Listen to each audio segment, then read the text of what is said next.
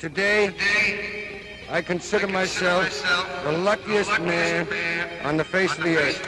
Wouldn't you consider it a privilege to associate yourself with such a fine looking man? Here's Junior at third base. They're going to wave him in. I don't believe it. My, oh, my. Swung on. Fly ball. Deep right field. Gets up again. Ruiz. In time. Roy Halladay has thrown a no-hitter.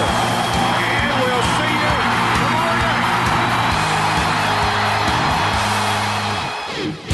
tomorrow night. Ja, hallo en welkom bij aflevering 62 van de Just a Bit Outside podcast. De enige echte MLB podcast van Sportamerika. En ja, deze week tiebreakers, playoffs, awards. Het kwam er deze week allemaal op aan, dus dat gaan we allemaal bespreken. En ik, Justin Kevenaar, eindredacteur van Sportamerika, ga dat maar zo snel mogelijk bespreken met aan mijn ene zijde Jasper Roos. Goedemorgen. En aan mijn andere kant Lionel Stute. Hoi. De NL Wildcard Game is net geweest, maar we gaan even terugdraaien. We gaan meteen die playoffs induiken. Geen momenten van de week dit keer, gewoon meteen die playoffs induiken. Maar eerst het voorafje, als het ware, want dat was eigenlijk zondagavond, Jasper. Toen kon alles nog beslist worden, met name in de NL Central en de NL West hebben we het dan over. En in die positionering daar. En ik zei het vooraf al, eigenlijk werd dat wel een beetje een anticlimax, hè? Ja, het was niet dat je denkt van het gaat nu allemaal afgelopen zijn. Want ja, je kreeg meerdere gelijke standen in de divisies. En dat zorgt toch altijd een beetje voor van ja, shit, nu moeten we nog een keer. Dat is natuurlijk aan de ene kant heel spannend, want je krijgt extra honkbal. En we zijn natuurlijk allemaal genoeg honkbal verslaafd om extra honkbal te willen zien. Maar het is toch niet altijd dat je denkt... ja, het is toch een soort uitgestelde aandacht is het eigenlijk. Hè? Je zit eigenlijk op het puntje van je stoel in de hoop dat het gaat gebeuren en dan gebeurt het niet. En dat is dan dat is al een beetje jammer. Maar goed, uiteindelijk levert het natuurlijk wel een historisch plaatje op met 2 Game 163's op 1 dag op maandag. Ja, want inderdaad even voor de mensen die misschien niet echt meekregen. De Dodgers wonnen met 15-0 van de Giants. Stond geloof ik al aan 3 innings met dubbele cijfers. Stonden ze voor. De Brewers stonden heel lang 4-0 voor. Wonnen uiteindelijk met 11-0 van de Tigers. Dat je de Rockies, die wonnen met 12-0 van de Nationals. Het zijn echt allemaal echt flinke shout-outs. En de Cubs, die hadden iets meer moeite dan. Maar goed, die speelden dan ook tegen een wat beter team. Cardinals wonnen met 10-5. Maar inderdaad, Lionel, hè, uiteindelijk dan wel toch die tiebreakers. Hè? Dat was dan toch wel weer het mooie gevolg ervan. Ja, het is iets wat ik me vaak afgevraagd heb. Als je kijkt naar de playoffs, is natuurlijk altijd in series... Behalve die wildcard game. In de World Baseball Classic wordt bijvoorbeeld in alles in single elimination gespeeld. En ik heb me vaak afgevraagd, hoe zou het nou zijn als het hele postseason alleen maar uit single elimination wedstrijden zou bestaan? Nou ja, we hebben daar nu een soort voorproefje van gehad natuurlijk. Ja, in ieder geval maar aan van het verhaal is dat vooral de Cubs daar denk ik niet heel erg blij mee zouden zijn als dat ooit wordt ingevoerd. Want dan gaan we inderdaad eens naar die maandag. Hè. Dat is dan een beetje gek. Het voelt aan als playoffs. Ook een beetje vooral bij de Cubs. Dat sfeertje daar was best wel playoff-achtig. Maar ja, het is een officieel seasonwedstrijd om het een en ander te beslissen. En dan beginnen we bij de Cubs tegen de Brewers. En ik kan het wel zeggen, er zullen waarschijnlijk ook wel de nodige Cubs-fans luisteren. Maar wij hadden toch allemaal wel een beetje een zwak, meen ik, voor de Brewers. Als ik het goed zeg, Jasper en Lionel. En ja, uiteindelijk, Jasper, trekken ze hem dan toch eruit, hè? De Brewers zijn natuurlijk een beetje mijn NL-team. Dat zijn ze al jaren. Dat komt nog voort uit de tijd dat ze in de divisie hebben gezeten... Jaren geleden met de White Sox. En ja, Chicago en Milwaukee liggen niet zo gek ver bij elkaar vandaan. Dus heel veel White Sox-fans hebben zeg maar de Brewers geadopteerd als NL-team. Ook natuurlijk vanwege de rivaliteit met de Cubs. Dus ja, ik heb een zwak voor de Brewers. Dat weet iedereen die de podcast luistert ook. Want ik roep al jaren dat ik een zwak heb voor de Brewers. Dus dat is niet veranderd. Ontzettend spannende wedstrijd, denk ik. Ik denk dat het... waardig was voor een game 163. En ja, dat dan de Cubs uiteindelijk maar 1 run weten te scoren... en maar 3 hits hadden. Dat is natuurlijk een verdienste van die geweldige pitchingstaf in Milwaukee... waar we het al heel veel over gehad hebben dit seizoen. En timely hitting voor de Brewers zorgt inderdaad voor een 3-1 overwinning. 12 honkslagen van de Brewers, dat is dan wel weer heel veel. Maar een superleuke wedstrijd. En inderdaad, ik heb een zwak voor de Brewers... en het wordt nog moeilijk voor mij dat ze nu tegen de Rockies moeten... want dat was natuurlijk mijn andere dark horse pick van deze playoffs. En dat gaan we zo meteen nog wel even bespreken, denk ik. Ja. Ik vind het leuk voor de Brewers. Ik vind het een leuk team. Ik vind het een heel slim bij elkaar gekocht team. Ik ben een fan van hoe ze die organisatie al een paar jaar runnen nu. En natuurlijk een paar heel erg echt electric spelers op dat roster... die ik graag in de postseason wil zien. Kijk, natuurlijk wil ik Christian Yelich in een belangrijke situatie aan slag zien. Natuurlijk wil ik Josh Hader in een belangrijke situatie 6 man op rij met een strikeout naar de kant zien sturen of zo. Weet je wel? Dat is wat we willen zien. Daar leven we voor.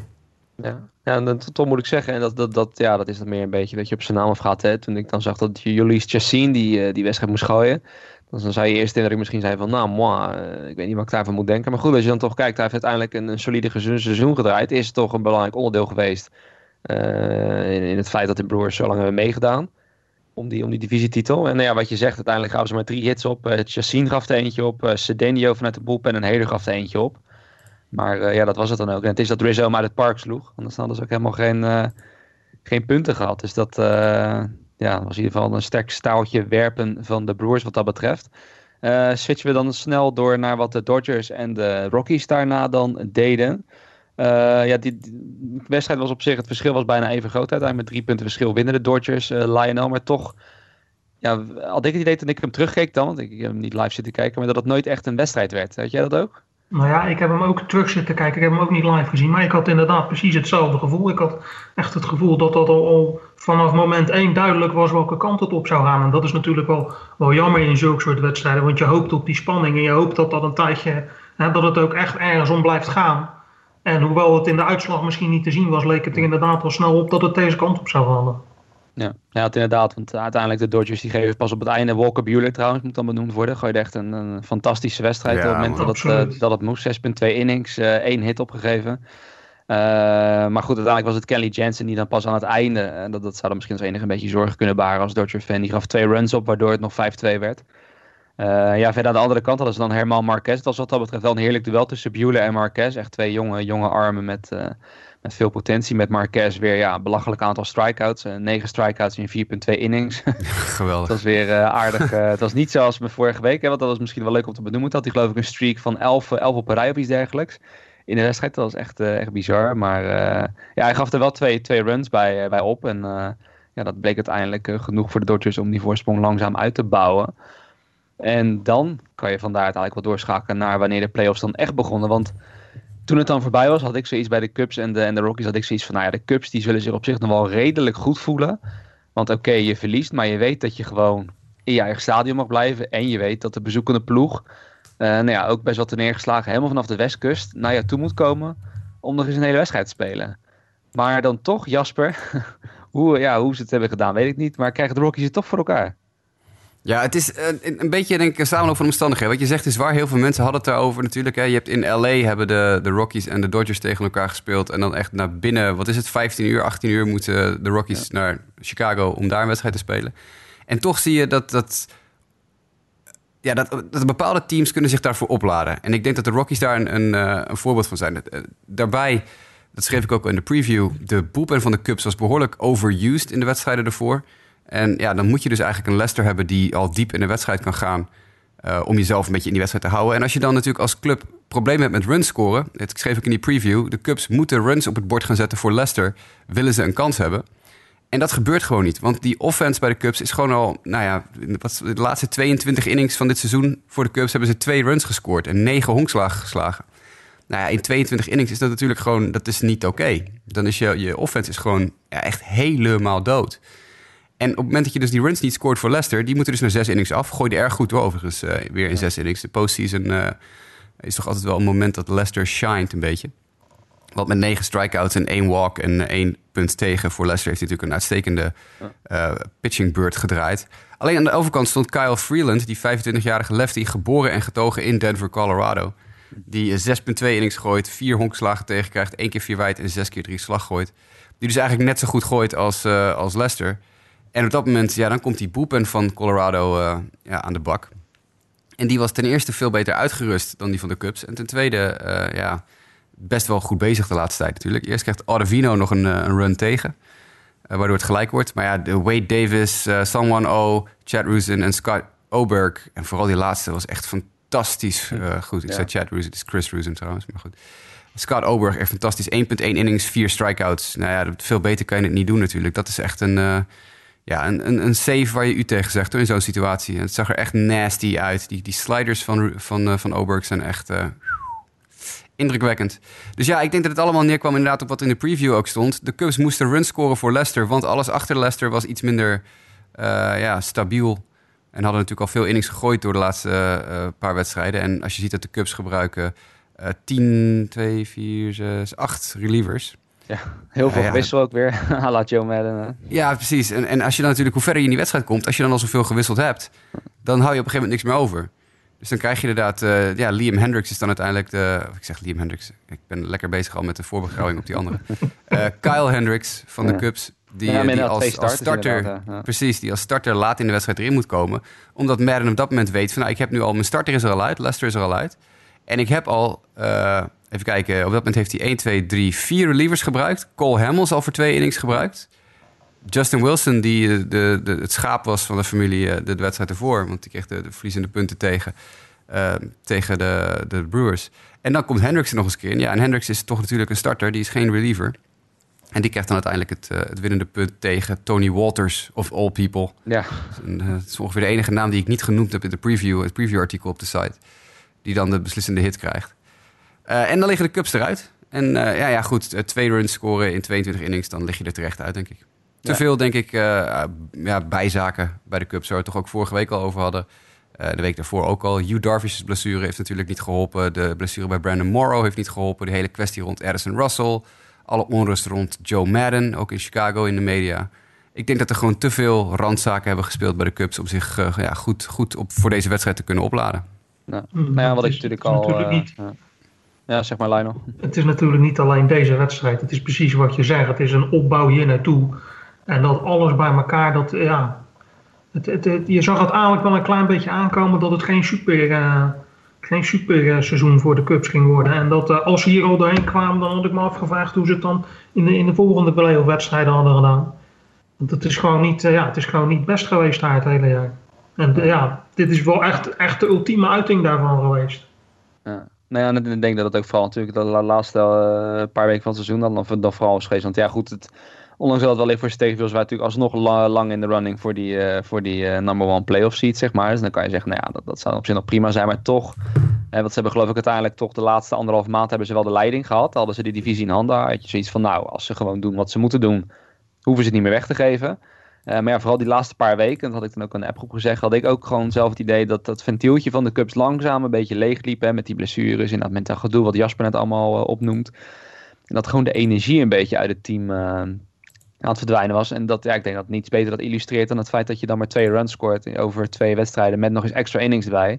Ja, precies. Dat toont aan dat er toch iets aan vechtlust of energie is, of dat er iets aan ontbreekt. Want ik denk dat de Rockies het ook wel zwaar hadden, maar dat was meer misschien gezien het moordende schema wat ze ineens hadden, dat ze nog snel naar Chicago moesten om daar nog een wedstrijd te spelen. Die konden toch nog iets meer eruit persen dan de Cubs. En dan ook nog het laatste ding wat je net aangeeft, die bullpen van Colorado. We hebben het eerder wel eens bekritiseerd in de show. Dat het eigenlijk veel geld in geïnvesteerd en toch niet zo goed liep. Maar ze ondertussen, ik geloof vooral met de opkomst van zo'n Scott Oberg, daar las ik dan van de week over, die echt steeds beter is gaan gooien. Als Aldervino geeft hij dan een punt op, maar die is in principe ook gewoon prima. Heb je toch gewoon een kern van 3-4 relievers die heel betrouwbaar zijn. Die aankoop van San Juan O is natuurlijk ook heel belangrijk geweest dit seizoen. Dus. Die is inderdaad ook, kan wel wisselvallig zijn, maar hier dan ook gewoon 1,2 innings gewoon prima gegooid. Dus je zei het al, hè, voor de Cubs, die dachten allicht naar 2016 voor heel veel Cubs-fans dat het lijden voorbij zou zijn. En dan is dit toch een pijnlijke realisatie dat ze misschien niet moeten vergeten waar ze vandaan komen. Dat het nog steeds wel eens vies kan tegenvallen. Want 2 avonden achter elkaar meemaken dat, je zei het net Jasper, dat de visiting clubhouse onder wordt gespoten met champagne. Dat is denk ik iets wat je niet graag wil. Ja, maar laten we vooral niet de Cubs begraven nu. Hè? Ik bedoel, dit is nog steeds gewoon een team met ongelooflijk veel toekomst, ongelooflijk veel talent. Hebben een enorme bak geld te besteden. Ook weer dit offseason. Ik bedoel, die payroll, dat de sky is the limit daar. Ze zijn alleen maar geld erin aan het pompen. En zolang natuurlijk de broer van Tom Ricketts, de eigenaar van de Cubs, dat is Todd Ricketts, is zijn broer. Ja. Zolang die natuurlijk maar dikke vriendjes blijft met Donald Trump, de ene naar de andere tax break krijgt, dan kan je natuurlijk geld blijven bijschrijven op je bankrekening. Dus het is niet zo dat we de Cubs nu moeten afschrijven. Heel veel talent nog in dat team, heel veel jong talent ook nog in dat team en geld als water. Dus ik bedoel, met een beetje één of twee slimme aankopen, misschien dit offseason, kunnen ze heel ver komen. Want ik bedoel, de geruchten Bryce Harper naar Chicago zijn ook nog steeds zeer... denk je dat daarmee... Kijk, want het was Als je terugkijkt naar bijvoorbeeld het jaar 2017, daar komen ze dan tot de CS. Maar ja, daar is ook het hele jaar is het een beetje wisselvallig geweest. Eigenlijk na dat kampioensjaar, de afgelopen 2 jaar, is het gewoon niet geworden wat je dacht dat het was. Dus dan denk ik, er is meer aan de hand dan alleen het feit dat het talent er niet uitkomt. Dus is het dan niet zo dat er ook gekeken moet worden naar de hele organisatie, dat er misschien toch 1 of 2 poppetjes veranderd moeten worden? Ja, het zou best kunnen. Het is... Ook dat jaar dat ze die World Series wonnen natuurlijk. Dat was, het is niet zo dat ze eventjes 11-1 gingen of zo in de postseason. Dus dat was bunkeren voor ze toen. Ik had het idee dat na die overwinning in 16... dat er een beetje de druk er vanaf was. Maar het lijkt toch dat deze club toch zichzelf nog steeds meer druk oplegt. En dat komt natuurlijk ook door de nationale media in Amerika, ESPN...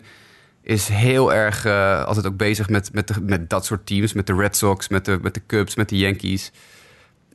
Dus misschien dat ze toch wel onbewust dat er heel veel druk op ligt. En misschien hebben ze juist ook wel nog meer veteranen nodig. Hè? Die aankoop van Hamels eerder dit jaar zag je ook. Dat was eigenlijk eentje die op dat moment heel goed uitpakt. Want Hamels heeft erg goed gegooid voor de Cubs. Dus misschien hebben ze juist wel 1 of 2 nog meer oudere veteranen nodig. Die dus de jonge garde een beetje... kan balanceren. En nog een typetje Daniel Murphy of zo. Of nog een typetje Ben Zobrist. Misschien moeten ze David Ross maar weer terug uit zijn pensioen halen. Ja. Ja, dat is ook trouwens wel interessant. Over David gesproken. Die David Bodie, dat die startte natuurlijk tegen de lefty Freeland. Omdat Schwarber dan niet hoefde te slaan tegen de lefty-werper.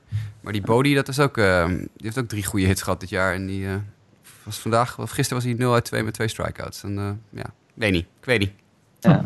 Nou, we gaan het inderdaad zien. In ieder geval de Rockies die dan dus toch wel verrassend kunnen we stellen. Doorgaan, mogen opnemen. Helemaal niet verrassend. Je had altijd helemaal niet verrassend. Nee, die mogen dus opnemen tegen de Brewers. Dus het wordt geen Cubs Brewers rematch. De Brewers mogen nu tegen de Rockies gaan doen. Nou ja, de Dodgers, dat stond dan alvast via die tiebreaker. Die mogen tegen de Braves het gaan opnemen. En dat ik vind het wel jammer hoor, Justin. Hey, tussendoor. Ik vind het echt jammer dat de Rockies en de Brewers meteen tegen elkaar moeten. Ja, dat zijn mijn 2 National League teams. De Rockies heb ik voor het seizoen in de preseason show al echt gehyped. Dus heb ik gezegd, dat is mijn ride or die. Ik ga, of ik ga er keihard op met mijn Rockies pick, of ik ga heel erg slim lijken. Nou, gelukkig hebben de Rockies mij een pleziertje gedaan hier. Maar dan moeten die 2 tegen elkaar. Dan moet ik gaan kiezen tussen de 2 teams die ik het leukste vind van de NL en de hele postseason. Ja, in ieder geval dat 1 van de 2 sowieso de volgende ronde gaat halen. Dat is natuurlijk, anders had je straks bijvoorbeeld Braves Dodgers in de volgende ronde gekregen. Ja, jij bent een glas half vol persoon. Ja, dat precies. Dan hadden allebei teams eruit kunnen liggen. Dus dat, ik zie, dat is daar kan je dan nog een voordeel zien.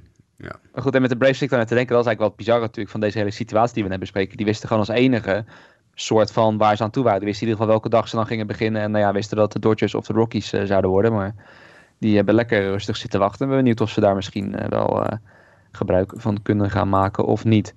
Dan gaan we stoppen met het terugblikken en vooruitblikken naar wat er vannacht gaat gebeuren. We hebben het over woensdagnacht op donderdagochtend. De Oakland A's tegen de New York Yankees voor de AL Wildcard. Ik denk wie dit voor het seizoen had voorspeld, dat misschien met de Yankees pick niet heel raar... was daar niet heel raar aangekeken, met de Oakland A's wel. Natuurlijk al vaak besproken, verrassingsteam Jasper. Maar ben je, ik heb dan wel meteen zoiets van, Yankees, easy. Heb jij dat ook? Ja, de A's hebben, ik geloof, een winstpercentage van 800 of zo in de tweede helft van het seizoen. Dus dat, ik durf er niet zoveel meer over te zeggen. Ik ben het serieus. Ik bedoel, natuurlijk, op papier moeten de Yankees dit in principe kunnen winnen. Als je kijkt naar hoeveel meer grote namen en hoeveel meer geld er in die ploeg gepompt zijn de laatste paar jaar. Maar aan de andere kant, ik bedoel, de A's hebben dit seizoen allemaal dingen lopen doen die niet te verklaren zijn. Of die niet 1, 2, 3 in de lijn der logica liggen. Dus ja, ik bedoel, waarom niet? Ze gaan boepen, hè? De A's. Ze beginnen met Liam Hendricks. Daar is hij dan, Liam Hendricks. Maar ja, die heeft al 8 keer een wedstrijd geopend dit jaar. En is geloof 1 keer, alleen de eerste keer is hij na de eerste inning ook nog op de heuvel gezet. En dat was meteen geen succes. Dus ik denk dat Liam Hendricks 1 inningtje gooit en dat we dan een hele boependag van de A's krijgen. Nou ja, goed, daar zit natuurlijk voldoende talent in. Dat hebben we wel ook meerdere keren al besproken dit jaar. En dan Severino op de heuvel voor de Yankees... die vorig jaar natuurlijk ook de belangrijke eerste wedstrijd op de heuvel stond. De wildcard tegen de Twins. En ja, gooi het maar in mijn pet hoor. Tuurlijk, op papier moeten de Yankees winnen... maar het zou mij totaal niet verbazen als de A's het of heel spannend maken... of er met de winst vandoor gaan. Het is in de Bronx, dat is het enige wat nog een beetje in het voordeel van de Yankees speelt... Maar ik ga hier geen geld op zetten op deze wedstrijd. Jij wel, Lionel? Ik vind het ook lastig. Ik denk gevoelsmatig dat de Yankees gaan winnen. Maar Ja, het is wat Jasper zegt. Die A's die hebben al zoveel dingen, vooral de tweede helft van het seizoen, laten zien waarvan je dacht van hoe is het mogelijk. Dus daar kan best nog wel een wedstrijdje bij wat mij betreft. Wat ik wel heel sterk heb, dat weten jullie en dat weten de mensen die al wat langer luisteren natuurlijk ook. Ik ben eigen man van het gevoel en ik heb wel echt zin in deze wedstrijd. Echt een klassieke affiche waar nou echt nog wel eens waar we nog wel wat van mag verwachten, als ik heel eerlijk ben. Ja. Nou, ik weet sowieso de laatste keer natuurlijk dat Oakland in een wildcard game stond. En dan willen misschien de fans daarvan liever niet aan herinnerd worden. Maar dat was natuurlijk dan ook wel eentje om nooit te vergeten tegen de Royals. Natuurlijk eigenlijk een wedstrijd die ze nooit hadden mogen weggeven. Ja, die geven ze weg en de Royals die gingen daarna door naar de World Series. Dus ja, dat is dan ook wel een flink bizarre wedstrijd. Maar het is inderdaad wel op papier wat je dan ook zegt. Net Jasper had zich aan boep en dan zie je wie er achteraan komen. Hebben ze dan wel beschikking over Edwin Jackson, Mike Fiers, Fernando Rodney, Juris Familia. Ja, dat zijn dan toch niet allemaal de namen dat ik denk van... daar wil ik het mee beslissen. Maar goed, ze doen het al hele tweede seizoen zelf inderdaad. Toen ik ze dit hier net ook te lezen, zijn de tweede helft van het seizoen 63 en 29. Op zich qua season series staan ze gelijk. Ze hebben van de 6 onderlinge ontmoetingen hebben ze allebei 3 keer gewonnen. Dus op dat vlak liggen ze weer dicht bij elkaar en... Ja, het enige is met Severino. Ja, we hebben natuurlijk al gezegd dat wij wel hadden verwacht dat hij ging starten. Hij heeft dan een 5.63 ERA in 4 postseason starts, zie ik. Dus dan kan je dan misschien nog afvragen hoe stabiel hij is. Maar toch, ja, ga ik dan ook voor het gevoel en zeg het ook de Yankees. Dus toch denk ik dat het grote geld gaat winnen hier. Voor mij is het zijn er 2 andere dingen die ik heel, heel erg benieuwd naar ben vanavond. Ten eerste is natuurlijk, dit is de wedstrijd waarin de 2/3 honkmannen van de toekomst in de American League aan de gang gaan. He, dus Matt Chapman bij de A's en Miguel Andujar bij de Yankees. De 2 beste derde honkmensen eigenlijk in de American League op dit moment. Zeg ik even heel snel uit mijn hoofd. Die zijn de toekomst. Ik ben heel benieuwd hoe dat uit gaat pakken. En natuurlijk de Mashers, Giancarlo Stanton.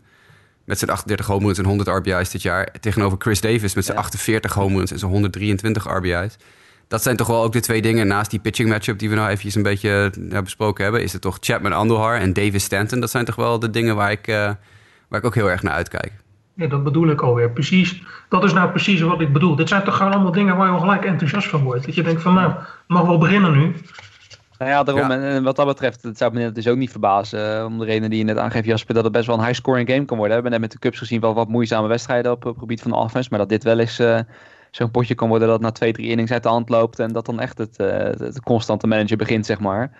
Nou ja, dat kan alleen al vanwege het feit natuurlijk dat de A's gaan boepen. Precies, die gaan dat sowieso doen. En de Yankees met Severino hebben we natuurlijk vorig jaar gezien. Mm-hmm. Ik bedoel, eigenlijk, mensen zeggen nu, ja, dit is voor het eerst in de geschiedenis van de postseason dat we een opener hebben. Hè, een jongen die 1 inning gooit of zo en daarna vervangen wordt.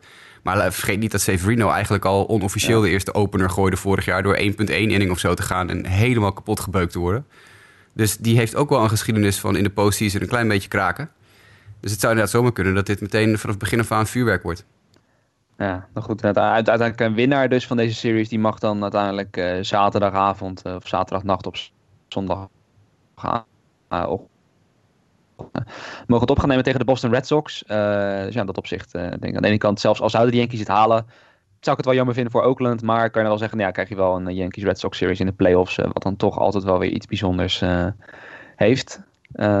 Dus ja, dat gaat dan plaatsvinden. Dan gaan we verder kijken, alvast. Dat is dan 4 oktober, de verjaardag van ondergetekende. Beginnen we dan lekker met de playoffs. Hè. Kunnen we niet op een betere dag beginnen. En dan hebben we dus eigenlijk 2 ploegen die we net wel uitgeleid hebben besproken. Maar laten we even langzaam doorgaan om een beetje onze playoff picks te maken, zeg maar. Beginnen we bij de NLDS met de Rockies tegen de Brewers, Jasper. En ik ga hem toch eerst aan jou geven, hoewel het voor jou echt een hels dilemma is, zeg maar. Om te kiezen tussen deze 2 teams. Maar wie kies je? Over de hele serie?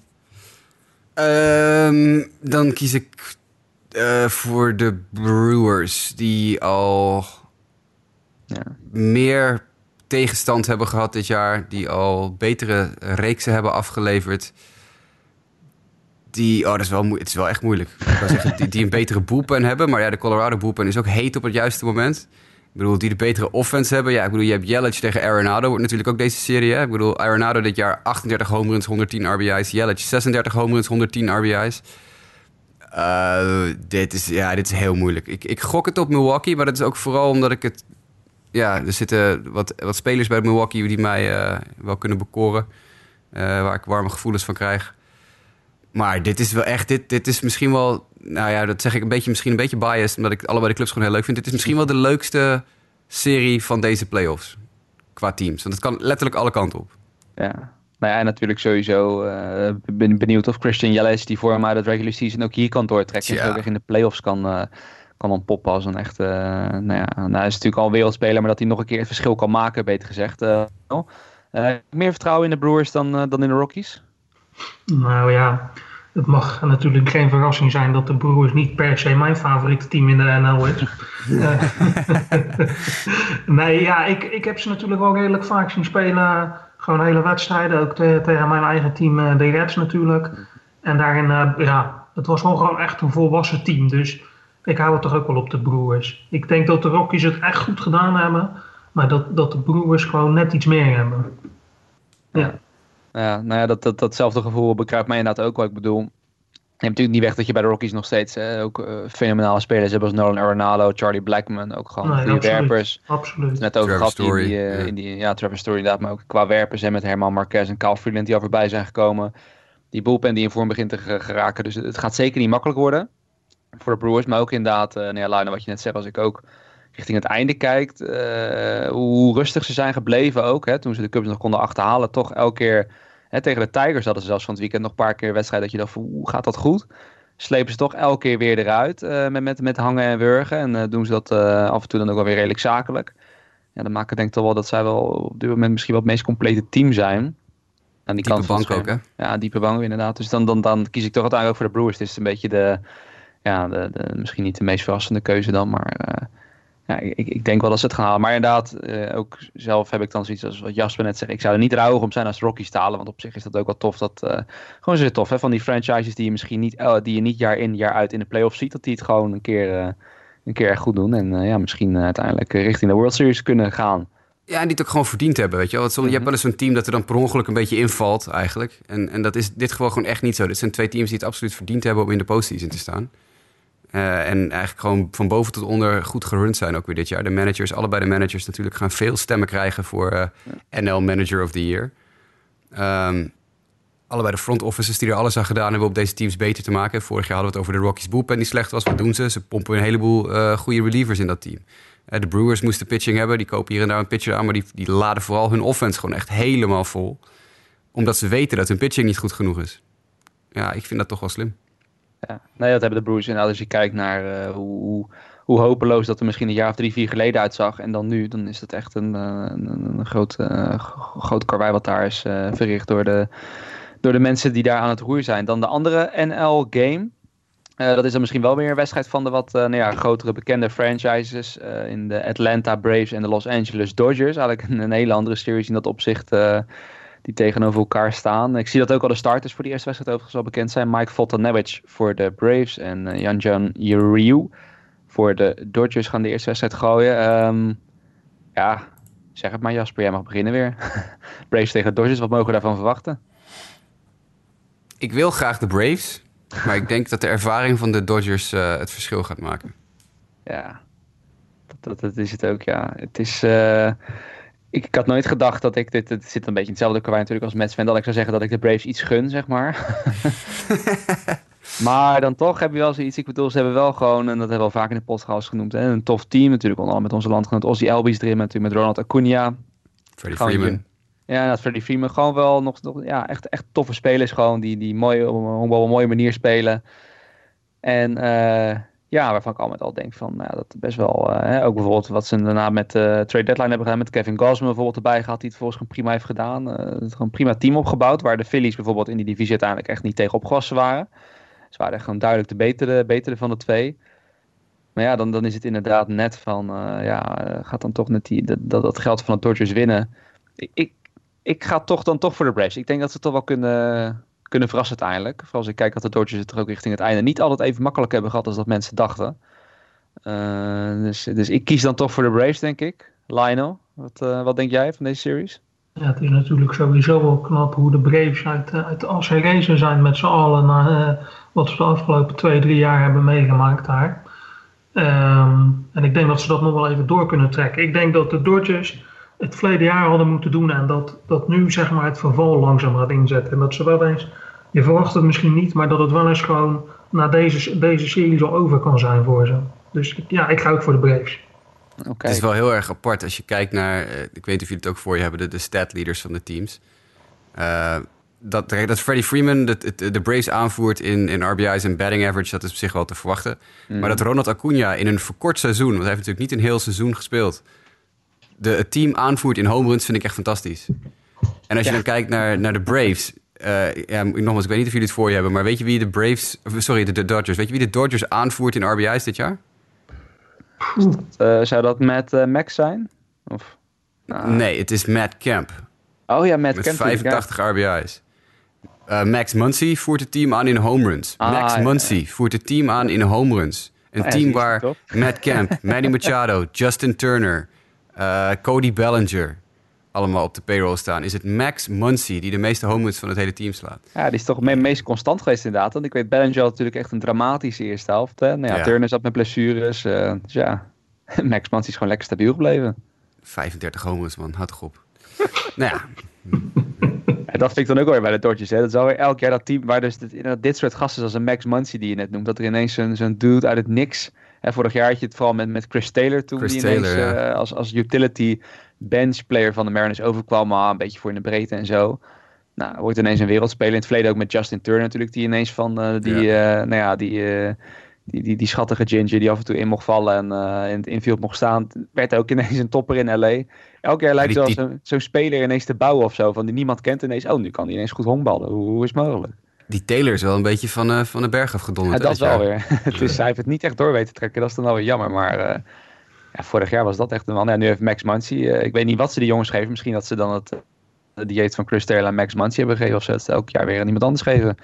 Die er dan goed van gaat honkballen. Maar het is in ieder geval opvallend. Maar ook daar. Ik blijf dan toch bij de Braves denk ik uiteindelijk. In ieder geval ook wel heel interessant hoe dat gaat verlopen. Eigenlijk, de American League hebben we het dan bijna niet over gehad. Behalve die wildcard game. Omdat de National League zoveel nog gebeurde afgelopen week. Maar ja, daar spelen ze denk ik ook gewoon playoffs in de American League natuurlijk. En is het toch ook wel, denk ik, een affiche om je vingers bij af te likken met de Cleveland Indians tegen de Houston Astros. En beginnen direct met Corey Kluber tegen Justin Verlander op de vrijdagavond om 8:00 voor ons Nederlands. Dus we kunnen wel mooi inschakelen, Jasper. Ja, dat wordt wel mooi, toch, denk ik? Tja, dat is denk ik een van de beste pitching matchups die we dit postseason gaan zien. Kluber Verlander. Dat wordt fantastisch. Daar heb ik nu al zin in. Ik ga dat ook absoluut kijken. Ik heb de avond al vrij geroosterd. Dus nee, fantastisch. Dat wordt een serie. Dat zijn gewoon twee heel goede teams. En natuurlijk gaan de Astros uiteindelijk winnen. Maar dat is wel een dingetje hoor. Dat is Kluber Verlander wordt schitterend. Dat is een beetje van dezelfde categorie als Sale Verlander van vorig jaar. Ja, nou ja, sowieso qua die dag inderdaad. Ik zit te kijken verder op vrijdag. Nou ja, Rockies Brewers is dan niet bekend. Maar bij de Red Sox, die hebben natuurlijk dan al bekendgemaakt dat Chris Sale dan gaat gooien om 1:00 's nachts. En dan hebben de Dodgers later die nacht nog eens Kershaw die op vrijdagavond gaat gooien. Dus we zien sowieso, als je helemaal door wilt trekken, zeg maar voor een marathon. Want je hebt die vrijdagavond heb je dus door tot in de nacht 4 playoff wedstrijden. Kan je in ieder geval vier echt hele goede aan het werk zien. Maar goed, jij zegt dan... Dat zijn 3 werpers die meerdere Cy Youngs gewonnen hebben... en eentje die er al meerdere gewonnen had moeten hebben. Dat is toch fantastisch? Ja, het is fenomenaal. En dan zou je zien, stel dat de Oakland A's het aanhalen... die zetten dan Edwin Jackson tegenover... Ja. Ik bedoel, niks tegen Edwin Jackson. Ik bedoel, hij heeft prima gedaan dit jaar. Hij heeft echt zowaar bijdragers geleverd. Maar dat zou dan wel dat je denkt, oké...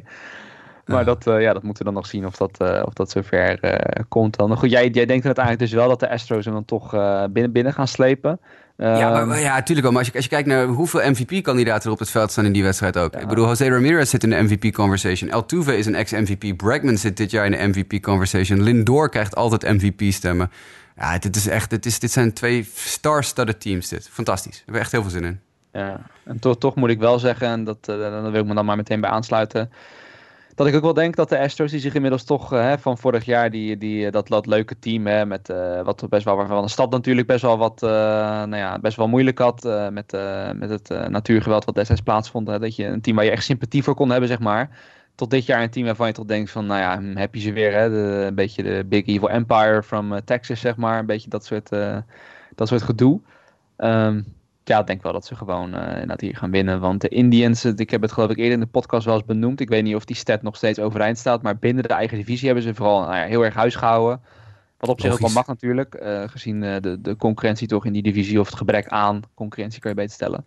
En dat ze buiten de divisie eigenlijk amper 500 baseball hebben gespeeld. Of dat misschien dan net nu wel is gebeurd de afgelopen paar weken, weet ik niet. Maar ja, dat toont wel aan dat de Indians, ondanks dat die line-up er gewoon prima uitziet, moet ik zeggen. En dat ze nog steeds wel in staat zouden kunnen zijn om wat te doen. Dat ik dan toch mijn twijfels heb van, zijn ze wel zo goed als dat we dan echt denken? Of is dit gewoon een oké, leuk team, zeg maar? Ja, je zou moeten zeggen... Weet je hoe slecht de AL Central was dit jaar? Nou ja, heel slecht, maar je hebt waarschijnlijk in cijfers iets om het uit te doen. Ik heb een statistiekje, ja.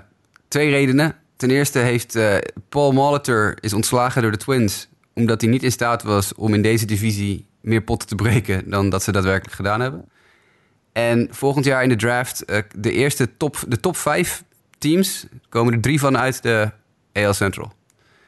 Dus de AL Central heeft 60% van de top 5 picks van volgend jaar in de draft. Ja, het is dat de Baltimore Orioles helemaal met de pet naar gooien. Ja, precies, in de running voor de number 1 pick kunnen zijn. Maar maar goed, dat geeft dus aan. De Indians hebben daar veel huisgehouden en dat is ook wel logisch. Alleen daarbuiten hebben ze toch vaak wat moeilijker gehad.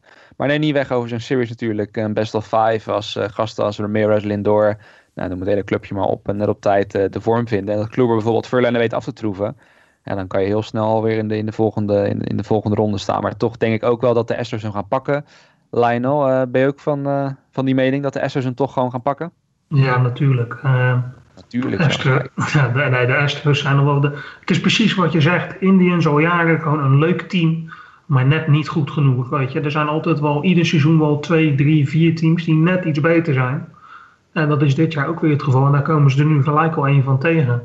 Het zou wel, als er ergens een verrassing in gaat zitten, dan is het wel deze, denk ik.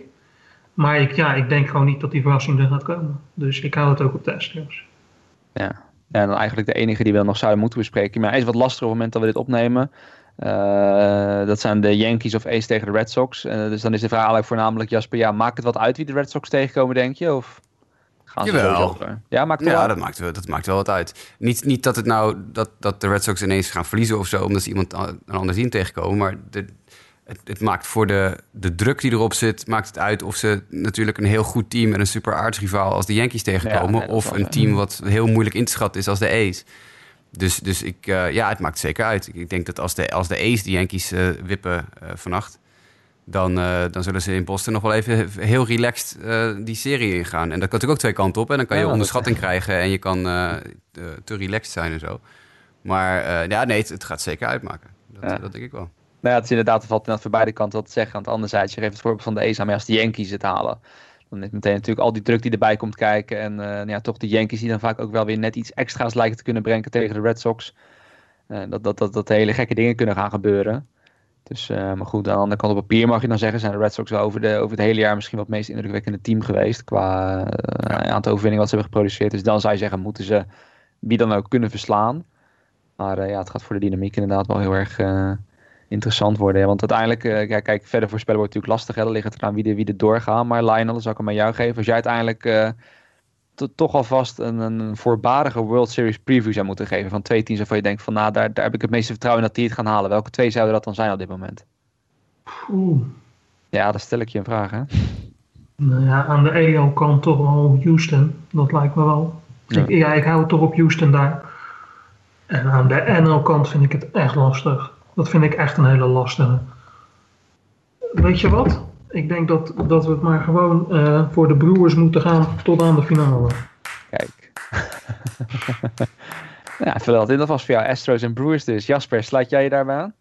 Ja, welkom op de bandwagon, Lionel. Laten we dat vooral niet doen. Maar... Nee. Als ik heel eerlijk ben, als ik kijk naar die 4 teams aan die zijde van het schema, aan die NL-zijde, dan geef ik de Brewers gewoon echt, er ligt gewoon best wel een gouden kans voor dit team om het echt goed te doen. Ik denk dat ze zelden in deze samenstelling, qua teams en qua vorm van de teams vooral ook, dat je dit zelden zal tegenkomen. Dus ik denk dat er zeker voor de Brewers echt een gouden kans ligt om iets goeds te doen dit jaar. echt iets goeds te doen. Ze hebben twee MVP-kandidaten in de line op dit moment. Hè? Want zowel Lorenzo Cain als Christian Yelich gaan MVP-stemmen krijgen. En Yelich gaat hem waarschijnlijk winnen. Ja. Als je daar alleen al je offense omheen kan bouwen. Met Ryan Braun er nog bij. Met natuurlijk de diepte die ze opgebouwd hebben met Schoop. Ze hebben Moustakas nog in die line-up. Ze hebben Eric Thames nog in de line-up. Jesus Aguilar die ineens de ballen uit zijn broek slaat. Ja, dit is een offense als die heet blijft. En die zijn behoorlijk heet geweest de laatste paar weken. Nou, kijk daar maar uit. Dat is precies wat ik bedoel, inderdaad. Als je dat team en in die vorm neemt en je kijkt naar die drie andere teams en de vorm die teams hebben, dan is Braves is misschien nog wel gevaarlijk, maar die andere twee kunnen ze gewoon wel hebben. Dus ja, deze ronde moeten ze door kunnen komen tegen de Rockies. En dan daarna, ik hou het op de Brewers. Ja, ik denk aan de kant is misschien dan saai. Laat ik in plaats van Astros dan maar Red Sox zeggen. Want ik zou tussen die twee echt niet weten. Dus laten we zeggen, voor de variatie neem ik Boston. En aan de andere kant ga ik toch ook al voor Milwaukee. Moet ik dan wel zeggen. Ik zeg dan net dat de Braves van de Dodgers gaan winnen. Alleen als ik dan toch weer de Dodgers ertussen zie staan, heb ik toch zoiets van, zal je toch zien uiteindelijk. We hopen toch allemaal een beetje stiekem dat een van die underdogs het gaat redden. En dan krijg je gewoon een Red Sox Dodgers World Series of zo. Wat op zich ook wel een mooi affiche is. Maar ja, ik ga dan toch ook maar voor de Brewers. Ik ga er ook gewoon op. En ik denk dan dat de Brewers tegen Braves in de volgende ronde wordt. En dan denk ik dat de Brewers gewoon genoeg hebben. En dan Christian Yelich in de World Series het verschil kunnen gaan zien maken. En dat ze dan eindelijk toch de World Series winnen in Milwaukee. Fantastisch. Wat een aankoop is dat geweest, hè, voor de Brewers. Precies op het juiste moment geprofiteerd van het feit dat de Marlins van Yelich af wilden. Ja. Yelich die natuurlijk heel goede seizoenen heeft gehad de laatste paar jaar, maar nog nooit zo'n seizoen als nu. En echt zijn absolute doorbraak nu heeft in Milwaukee. Wat een aankoop. De GM van het jaar, hoor, de Brewers GM op deze manier. Ik zit dan meteen te denken, wat hebben de Brewers eigenlijk, dat moet je natuurlijk even opzoeken, wat ze eigenlijk hebben opgegeven voor... ja, onder andere Lewis Brinson, die top prospect van de Brewers van voorheen. Die helemaal heeft helemaal niks gepresteerd. Die had het bij de Brewers vorig jaar ook al heel erg zwaar. Toen hij een paar keer debuteerde. En die heeft bij de Marlins ook echt geen klap uitgevoerd. Nee. Dus ja, wat had je verder nog? Het was Lewis Brinson, je had nog Miners, Monty Harrison, Isan Diaz en Jordan Yamamoto. Yes. En vooral Isan Diaz is nog wel een speler die ik wel hoog heb zitten. Die andere twee, Monty Harrison is ook wel een leuke speler. En die Yamamoto, dat is een beetje een throw-in. Maar Isan Diaz en Brinson, dat waren de mannen waar het om ging. Ja. Dus ja, nee, goed, dat is een prijsje dat je betaalt voor een speler. Maar je wist van tevoren natuurlijk niet dat je de NL MVP ging kopen. Nee. Want als de Brewers en de Marlins dat allebei geweten hadden, dan hadden de Marlins waarschijnlijk 3 keer zoveel gevraagd. Ja, ik weet wel, de week voordat Yelich bij de Brewers terecht kwam, hebben de Reds heel hard eraan getrokken om hem naar Cincinnati te halen. En daar heb ik toch wel heel vaak slapeloze nachten van gehad afgelopen jaar. Ja, ik kan me voorstellen. Ja. Ja, daar waren niet dat wij nu dan op die plek hadden gestaan. Zo wil ik het ook weer niet brengen. Maar het had toch wel echt een hele goede boost voor dat team kunnen zijn. Als je Yelich in deze vorm in je team had kunnen hebben. Voor alle andere teams trouwens. Maar ik denk dat toch nog vaak aan terug. Dat was natuurlijk een beetje wat zijn dingetje was ook. Hij was nog jong. Ik bedoel, hij was nog echt zo jong voor zo'n goede speler. Die op de markt kwam. Dat heel veel teams konden zeggen van... Die konden ook gewoon veilig zeggen van... Ja, we zijn misschien nu niet klaar. Maar zijn contract loopt nog een paar jaar door. En dan hebben we hem tenminste al binnen. Alvast, weet je wel. Dat is een beetje de... Wat er bij de Reds ook speelde, denk ik. We zijn nu nog niet klaar voor, maar we kunnen hem wel gebruiken als bouwsteen voor het team van de komende paar jaar. Absoluut, ja. Dat was het ook. Alleen er moest dan te veel worden opgegeven uit de farm wat ze niet wilden. Want ja, daardoor ging je dan ook weer een stap achteruit in je ontwikkeling. En daardoor is het uiteindelijk afgeketst. En daarna is het heel snel met de Brewers gegaan. Ja. Ja, nou ja, maar het is ook inderdaad net terecht wat jij dan zegt, Jasper, dat je nog een paar jaar wat aan hebt. Want als ik hier dit mag zien, dan zou hij tot zijn 30ste, dan is in 2022, dan zou hij uiteindelijk op zijn vroegst een free agent kunnen worden. Dus dan blijft hij nog 4 jaar, als Milwaukee het zo wil natuurlijk. En als het zo blijft, kan Milwaukee nog 4 jaar over hem beschikken. Het 4e jaar is dan een teamoptie, maar goed, in deze vorm, dus dat de komende 3 jaar voortzetten, mag je ervan uitgaan dat ze die dan lichten. Dus in principe hebben de Brewers hem dan nog voor 4 jaar onder controle. Nou, als jij een MVP toch, nou ja, relatief... goedkoop. Hè, want hartstikke goedkoop. 14 miljoen per jaar gemiddeld. Ja, ik wil net zeggen. Want, nou ja, volgend jaar zit hij trouwens... Nou, dat is echt goedkoop. Ik zie hier nu volgend jaar 9,7 miljoen. Nou ja, dat is geen geld in honkbal voor een MVP. Je ziet ook voor bedragen af en toe rondgaan. Voor middelmatige werpers en dat soort dingen. Dus ja, Zijn spekkoper in dat opzicht. Dat is echt een fenomenaal staartje trade inderdaad. Weet je wat nog het meest frustrerende is? Nou. Dat die Brewers GM, David Stearns... Mm-hmm. Die is echt 5 maanden ouder dan ik of zo.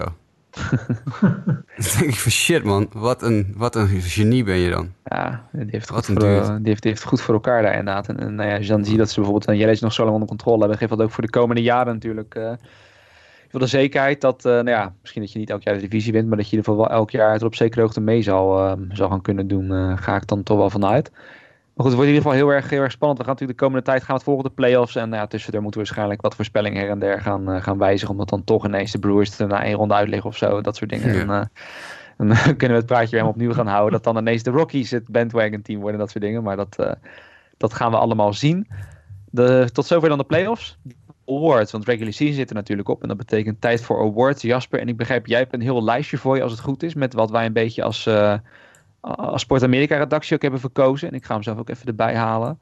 En dan gaan we een beetje elke categorie langslopen tot wat we zelf hebben gestemd. En wat de redactie als geheel heeft gedacht. En misschien kunnen luisteren. Zal ik terwijl jij het lijstje tevoorschijn... Ja, als jij even het lijstje... Ik kan hem ondertussen ook even tevoorschijn. Maar dan zal ik even uitleggen aan de mensen die luisteren hoe we dat gedaan hebben met de redactie. Want we moeten natuurlijk allemaal stemmen uitbrengen. En ik heb op een gegeven moment gezegd... Oké, in Amerika moet je een top 10 inleveren, geloof ik, als je stemt. Dat doen wij niet, een beetje te veel. Wij doen een top 5, dus iedereen leverde voor de AL en NL MVP, voor de Rookies of the Year, voor de Cy Youngs en voor de Manager of the Year. Die 4 categorieën hebben we gedaan. Leverde een top 5 in. En de persoon die op nummer 5 zet krijgt 1 punt. Die op 4 zet krijgt 2 punten, enzovoort. Tot je bij de nummer 1 uitkomt, die krijgt 5 punten. En aan het eind van de rit heb ik al die punten bij elkaar opgeteld en dan hebben we een einduitslag. En zo komen we dus een beetje op de... Ja, wat Sportamerika, als wij zeg maar zouden bepalen... wie de MVP's zouden krijgen en wie de Rookies of the Year zouden krijgen... dan zou dit dus onze uitslag zijn. 11 redacteuren hebben maar liefst gestemd. Dus dat geeft denk ik wel een aardig representatief beeld... van wat wij als website, als MLB-tak van de website... denken over het afgelopen seizoen. Yes. Ja, dan zullen we dan maar beginnen bij... wat zullen we doen? We hebben hier in de outline een beetje willekeurig... gewoon National League Cy Young beginnen dan...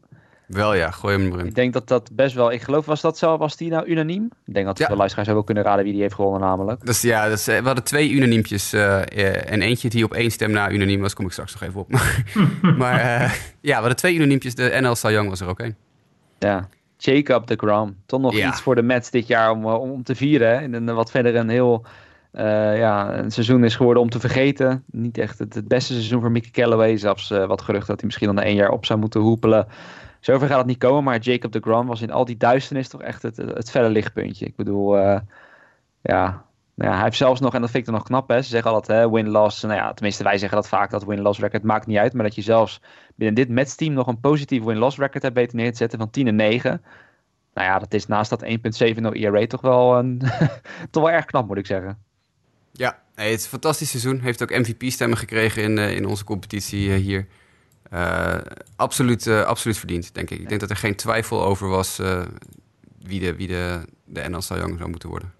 Ja. Alleen ja, nogmaals dan toch wel erg spijtig dat je dan zo iemand weer niet in de playoffs kan zien. Want je wilt de beste spelers zien en dat dan uiteindelijk dan zo'n geweldenaar op het team zit dat echt totaal geen rol van betekenis heeft gespeeld richting het einde. Maar ja, dat zal je altijd her en der natuurlijk. En vooral met werpers zou je dat misschien nog iets vaker hebben, omdat die natuurlijk nog meer afhankelijk zijn van de line-up die er verder... bij hun staat om ze te steunen. En dat was gewoon bij de Mets dit jaar veel te mager. Ja. Dus switchen we door naar de American League. Wacht even. Laten we even nog voor de mensen thuis ook even het aantal punten opnoemen. Dus de Grom wint, 55 punten. 11 keer 5 punten. Aaron Nola en Max Scherzer delen de tweede plaats. Die kregen allebei 37 punten van de MLB-redactie. Patrick Corbin finished daar een plaatsje onder met 14 punten. Miles Michaelis van de Cardinals 9. En dan eindigt het rijtje, dan gaat het even heel snel uit... met Mike Foltynewicz met 3 punten, Kyle Freeland met 2 punten. Oh, daar heb ik Germán Márquez nog vergeten, die staat er nog tussen, die had 4 punten. En Jack Flaherty van de Cardinals kreeg 1 punt voor de NL Cy Young. Ik weet even niet meer wie voor Flaherty gestemd heeft. Keijer. Ja, Keijer, ja. Die heeft inderdaad een puntje aan Flaherty gegeven, die inderdaad een fantastisch seizoen had. Dus dat is het rijtje bij de NL Cy Young. En ik geloof dat wij met z'n drieën allemaal wel eens een beetje dezelfde hadden. Ik had Corbin op 5, Justin had Foltynewicz op 5. En Lionel had, dacht ik, Germán Márquez. Ik had Márquez, ja. En dan wel Corbin en Michaelis ook nog erin met Nola en de Grom. Geen stem voor Scherzer, Lionel, bij jou? Ja, nou dat zal ik wel even uitleggen, want daar begon je gisteren ook al over. Ja, dat is even uit. Zal ik nou heel eerlijk zeggen hoe dat zit? Dat is gewoon eigenlijk een beetje puur toeval. Er zit geen specifieke redenatie achter van, nou ja, dit vond ik niet goed of dat vond ik niet goed. Ik maakte gewoon die top 5. En ik vond deze 5 jongens die ik nu gekozen heb, hè, de Grom, Nola, Corbin, Michaelis en Marquez, vond ik allemaal top 5 waardig. En toen bleek inderdaad Scherzer er niet tussen te staan. Maar ja, dan hadden we een plek 6 moeten hebben. Dan had het wel gekund. Het had net zo goed kunnen zijn dat ik Marquez eraf had gelaten en Scherzer daar had neerzet. Wat je vaak ziet bij, met name bij de Cy Young, is dat je hebt 1 of 2 echt hele goede jongens. Ja. En dan zomaar 7, 8 of 9 jongens er vlak achter. Die allemaal inwisselbaar zijn. En dat bedoel ik niet negatief, maar juist positief. Die kunnen allemaal nummer 3 of nummer 10 of nummer 15 zijn. Ja. En ja, daardoor kwam ik tot dit lijstje. En vaak kiezen we toch ook, als je toch die top 4 al af hebt, dan gooi je op de 5e plek nog even een punt naar een speler die je zelf bijvoorbeeld heel erg kan waarderen. Weet je wel? Dat je denkt van, nou weet je, ik, deze gozer vind ik leuk en ik wil dat hij een punt krijgt of zo. Want ja, het verschil gaat het in stand natuurlijk niet maken, maar dat is gewoon meer inderdaad, denk ik, je eigen keus. Nee, precies. Dus het is niet specifiek iets tegen shirts en gericht. Dus dat je dat niet denkt, Max, als je luistert. Maar nee, het kwam toevallig zo uit, als ik heel eerlijk ben. Nou ja, het heeft hem wel het alleenrecht op die tweede plek gekost. Hè? Want daarom is hij nu gelijk geëindigd met Nola. Dat is toch wel jouw schuld, Lionel? Ja, nee, maar ja, omdat ik als senior redacteur bij Sportamerika vind ik wel dat Nola dan nummer 2 is geworden. Hè? Ja, en dat jouw stem zo zwaar moet wegen inderdaad, dat Scherzer dan maar eventjes de tweede plek moet delen. Ja, mooi. Ja, dan gaan we wel door naar de American League Cy Young. Daar zit ik dan te kijken snel naar Jasper. Je hebt natuurlijk voor je dadel dan geen unanieme winnaar. Maar als ik het goed heb, heeft wel Justin Verlander daar gewonnen, toch? Ja, ruimschoots. 50 punten van de 55 die hij kon verdienen, heeft hij gekregen. Ja, dus Verlander met kop en schouders erbovenuit. Die was mijn nummer 1, was jouw nummer 1. En volgens mij ook Lionel's nummer 1. Dus we hebben de enige die, geloof ik, Verlander zo nu en dan van de eerste plek af heeft kunnen drukken. We hebben 1 Chris Sale op 1 en 2 keer Blake Snell op 1. Ja. En voor de rest is het allemaal Verlander wat de klok slaat. En dan komt hij op 50 punten, wint hij ruim, denk ik. Want Blake Snell finisht als tweede met 42 punten. Chris Sale als derde met 36 punten. Kluber op 4 met 11. Bauer op 5 met 8. En dan Garrett Cole van de Astros met 7. Luis Severino met 2. En Edwin Diaz, die was geloof ik van jou, hè, Justin? Ja, dat was echt eentje dat ik dacht van, 1 puntje. Gooi hem er even in. Nou, moet kunnen, vind ik hoor. Ik denk dat Verlander, kijk, ik vind het stom genoeg. Ik vind het bij Cy Young soms ook best wel een beetje belangrijk om te kijken naar hoeveel een pitcher gegooid heeft.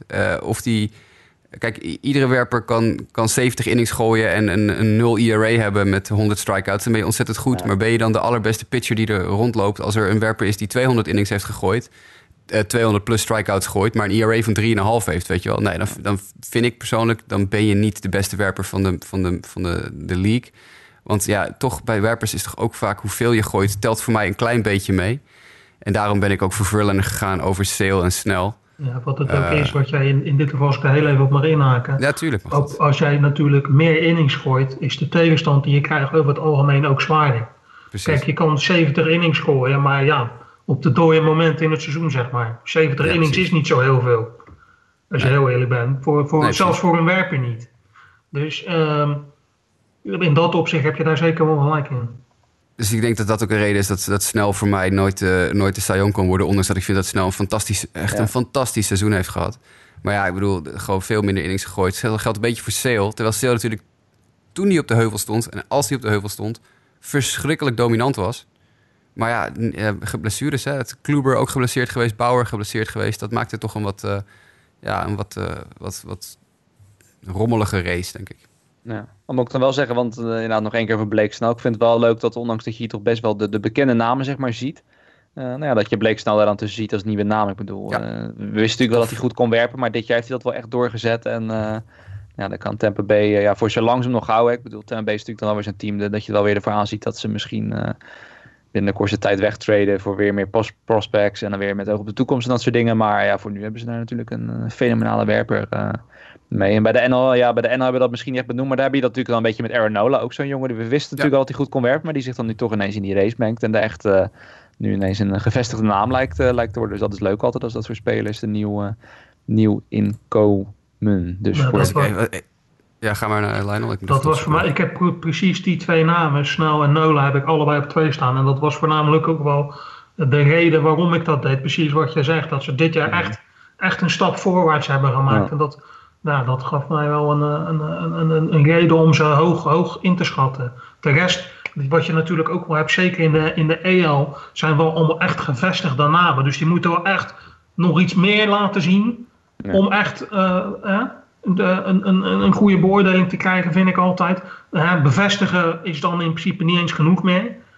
En dit soort jongens vind ik dan, die mogen van mij wel een waardering krijgen voor wat ze hebben laten zien dan. Als je terugkijkt naar de draft waarin Aaron Nola gekozen werd, hè, dat is 2014.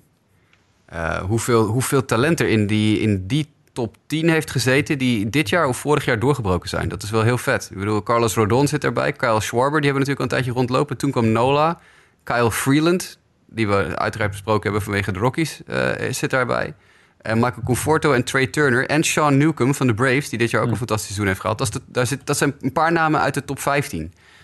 Dat is grappig om te zien dat ongeveer nu 4 jaar na die draft al die spelers door beginnen te breken. Zijn er ook relatief Matt Chapman ook gedraft, de top 25 in die draft. Luke Weaver, Jack Flaherty, ook al een paar keer genoemd, ook uit die draft. Dus al die jongens die dit jaar echt doorbreken, die komen uit die draft van 2014. Ja, het is altijd leuk om te zien inderdaad. En dan kom je net een beetje dat is dan ook wel zo'n jaartal inderdaad, dat ook zelfs misschien wat highschoolers al langzaam aan beginnen te komen en zo. En dat dan echt die college spelers al, dat je toch wel ervan uitgaat dat die door gaan breken. Dat is inderdaad wel leuk om dat rijtje... Zo, ik zit nu ook inderdaad even langs te scrollen om dat te zien. Ook al wat namen dat je denkt, wie? Ja, precies. Die waarschijnlijk helemaal zijn weggevallen, maar dat is altijd leuk om te zien. Maar goed, misschien meteen een mooi bruggetje van gevestigde naar de jonkies die het echt nog moeten laten zien, de rookies. Ik denk er ook best wel, bij de American League denk ik wat interessanter races. Laten we beginnen bij de National League weer. Dat was ook wel een redelijk duidelijke uitslag eigenlijk. En alleen net geen unaniempje, Jasper, want er was toch één iemand die een andere keuze maakt als ik het zo zie. Dat is onze Nick. Ja, onze goede vriend Nick D'Alessi. Die kiest voor Walker Buehler op nummer 1 in plaats van Ronald Acuña. Ja, Ronald Acuña op de tiebreak. Ronald Acuña gaat denk ik uncontested de Rookie of the Year in de National League winnen voor het echi, zeg maar. En iedereen weet hoeveel ik over Walker Buehler heb gepraat al sinds, ik geloof, april vorig jaar. Wat een geweldige talent ik dat vind. Maar ja, ik bedoel, wat ik net al zei, Ronald Acuña, 26 homeruns, voert een playoff team aan in homeruns, terwijl hij niet een heel seizoen speelt. Nick zei terecht toen ik volledig vroeg, leg even uit, want ik wist dat hij niet bij de podcast kon zijn, want zijn internet is nog niet aangesloten in zijn nieuwe huis, dus hij kon niet mee podcasten. Ik zei, leg even snel uit, dan kan ik misschien even je een beetje verdedigen. En hij zegt, zonder Walker Buehler halen de Dodgers de playoffs niet. Ja, aan de andere kant kan je ook zeggen dat zonder Acuña 26 homeruns en de boost die die club geeft, halen de Braves ook de playoffs niet. Ja, absoluut. Dus dat is... dan denk ik dat eerder de Dodgers in staat zijn om een probleem op te vangen als Walker Buehler even een tijdje niet kan gooien. Hij is ook geblesseerd geweest een tijdje dit jaar. Dan dat de Braves Acuña's verlies hadden kunnen opvangen. Dus ik... hoewel ik natuurlijk een Buehler-fan ben, denk ik toch dat Acuña hier terecht ook de Rookie of the Year in de National League wint. Op de voet gevolgd door Juan Soto van de Washington Nationals, 41 punten. Walker Buehler finished als derde bij ons, 33 punten. Dan Jack Flaherty met 21, Harrison Bader met 9. En 1 stem apiece voor Derek Rodriguez van de Giants. Dat is van Nick ook, dus dan weten we wel waarom. En Brian Anderson van de Marlins. En dat vond ik een hele leuke pick. Dat was van Tim Vergozen. Die heeft zijn nummer 5 plek ingeruimd voor Brian Anderson. Zei hij dat hij ten eerste een tegenwicht wilde bieden aan Harrison Bader, die hij niet heel erg indruk vond maken dit jaar. Nou, daar ben ik het dan weer niet mee eens. Maar ik vind wel dat Brian Anderson absoluut een shout-out heeft verdiend in de Rookie of the Year competitie. Want ondanks dat hij voor de Marlins speelt, wat natuurlijk geen goed team is, heeft Anderson echt een sneaky goed rookie seizoen gehad. Dus Brian Anderson mag wel wat liefde krijgen. Daar ben ik wel over te spreken. Ja. Nou, ik geloof ik inderdaad Anderson ook al. Toevallig heb ik toen eens tussendoor wel eens een van die Marlins-wedstrijden zitten kijken. Had hij ook best wel wat aardige hitting streaks af en toe. Altijd wel hoog slaggemiddeld en zo. Maar ja, het enige nadeel is dan, je speelt bij de Marlins, dus je hebt niet echt vaak veel kansen om mensen binnen te slaan en dat soort dingen. Waardoor je dan af zou vragen, zou die op een beter team hebben gezeten? Zou die dan misschien echt ook een grote rol hebben kunnen spelen in deze race eventueel met betere stats? Maar ja, dat is altijd gisteren natuurlijk.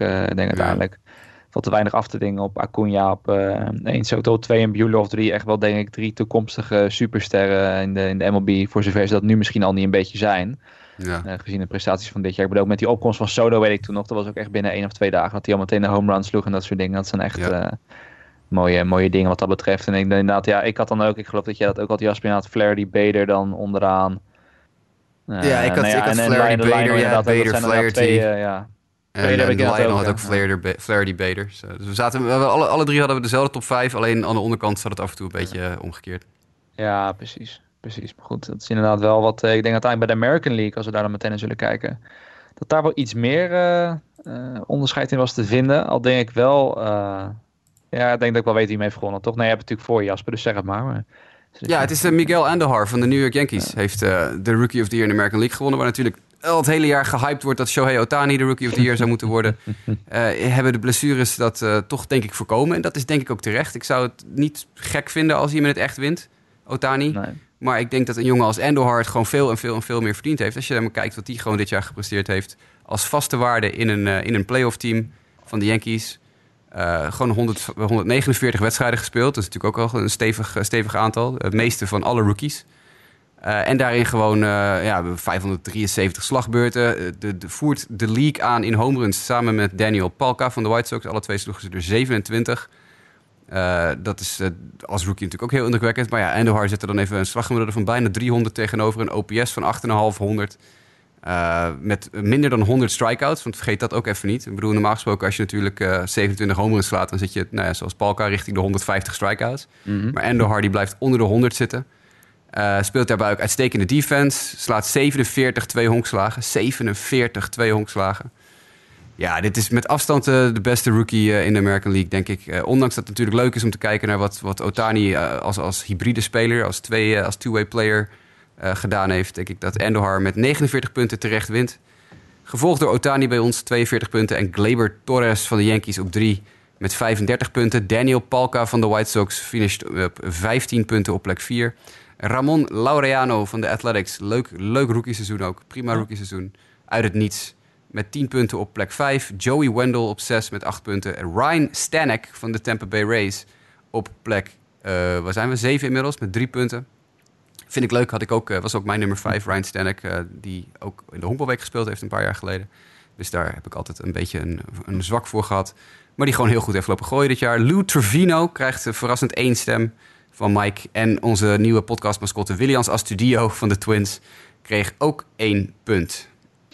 Ja, nee, het is, ik moet zeggen, ik zat ook wel heel erg te twijfelen. Je hebt het net over dat, natuurlijk met Otani en zijn blessures. Ergens wilde ik hem heel graag op één zetten. Gewoon puur vanwege de hele hype die erbij kwam kijken. En wat hij toch in die tijd dat hij fit was heeft gepresteerd. Maar toen dacht ik nog van uiteindelijk moet je naar een heel seizoen kijken.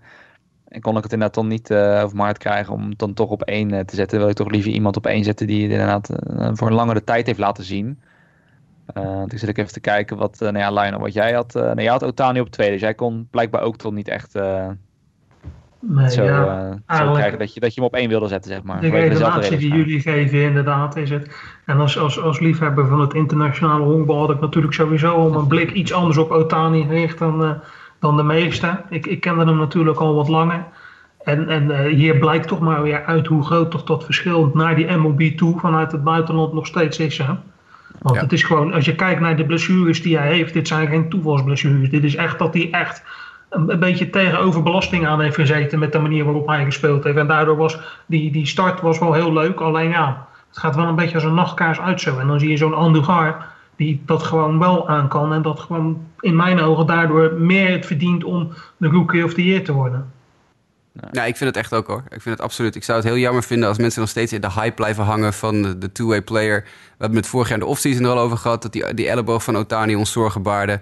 Nou, dat is gebleken dat inderdaad een probleem werd. En dan is op dat moment, halfweg het seizoen, is Otani eigenlijk gewoon een DH. En ja, ga je nou een jongen die een half seizoen af en toe een innetje heel goed gooit en daarbij wat aardig slaat, maar de andere helft van het seizoen eigenlijk een hele middelmatige designated hitter is. Ga je die dan de Rookie of the Year geven als je ook een jongen als Andujar rondlopen? Nee, dat gaat er bij mij echt niet in. Dat kan niet. Nee, absoluut niet. Nee. Nou ja, duidelijk verhaal. Kunnen we daarna door, voordat we dan naar de MVP-races gaan, naar de Managers of the Year. En die woord komt eigenlijk vaak een beetje op neer van welk ondergewaardeerd team heeft beter gepresteerd dan we al hadden verwacht. En waar heeft de manager dan ook een beetje een hand in, of een rol in gespeeld, beter gezegd. Ja, laten we hier beginnen met National League. Maar weer Jasper, wie heeft er bij de National League gewonnen? Ja, als ik zo zit te kijken naar wat iedereen heeft gestemd, is het geloof ik zelfs op alle plekken een beetje unaniem geweest. Maar... unaniem. Dat was de tweede. Na de Groms Cy Young is ook Brian Snitker van de Atlanta Braves uitgeroepen. Unaniem uitgeroepen tot National League Manager of the Year. Want ja, een Braves team wat weinig liefde kreeg voor het seizoen. Dat hebben we toch ook vorige week en de week daarvoor al besproken. Dat er weinig ook mensen bij de Sportamerika waren die de Braves hoger dan plek 2 inschatten of zo in de divisie. Ja. Snitker heeft dat natuurlijk gewoon fantastisch gedaan. Die heeft hier een team van gemaakt. Die heeft hier een goed spelend team van gemaakt. Die heeft hier een team van gemaakt dat ook gewoon serieus mee gaat doen in de playoffs. Dus dan denk ik dat je terecht de Manager of the Year wordt. Craig Counsell van de Brewers finisht met 43 punten op plek 2. Bud Black van de Rockies op plek 3 met 34 punten. Dus dan heb je al een beetje het idee waar ook de verrassingen in de league hebben gezeten. Gabe Kapler van de Phillies, natuurlijk heel slecht begonnen aan het seizoen... en heel veel bekritiseerd over een paar hele domme beslissingen die hij gemaakt heeft. Maar toch denk ik het schip heel snel en heel aardig gerecht in Philadelphia. Met 13 punten op plek 4. Dave Roberts van de Dodgers op plek 5 met 5 punten. En Mike Schilt van de Cardinals kreeg 2 punten. En volgens mij was jij er één van, Justin. Ja, ik gaf hem inderdaad eentje, omdat ik het toch wel opvallend vond. Hè. Toen Mike Matheny werd ontslagen, was het toch een beetje dat iedereen dacht van... de Cardinals hoeven geen rekening meer mee te houden. Hadden ook al best wel een forse achterstand, geloof ik, binnen die divisie en ook op de wildcard. Maar hebben zich uiteindelijk toch, tot het laatste weekend deden ze gewoon nog mee. En als het allemaal net de andere kant op was gevallen, hadden ze ook zomaar in die wildcard game kunnen staan. Dus dat vind ik toch wel een verdienste. Natuurlijk, hij hoort hem dan niet te krijgen voor die korte tijd dat hij interim manager is geweest, maar... ik dacht, toch als kleine shout-out naar dat ze toch na het ontslag van Matheny daar toch alles weer een beetje op de rails hebben gekregen. Vond ik dat hij daar wel wat een puntje voor verdiende.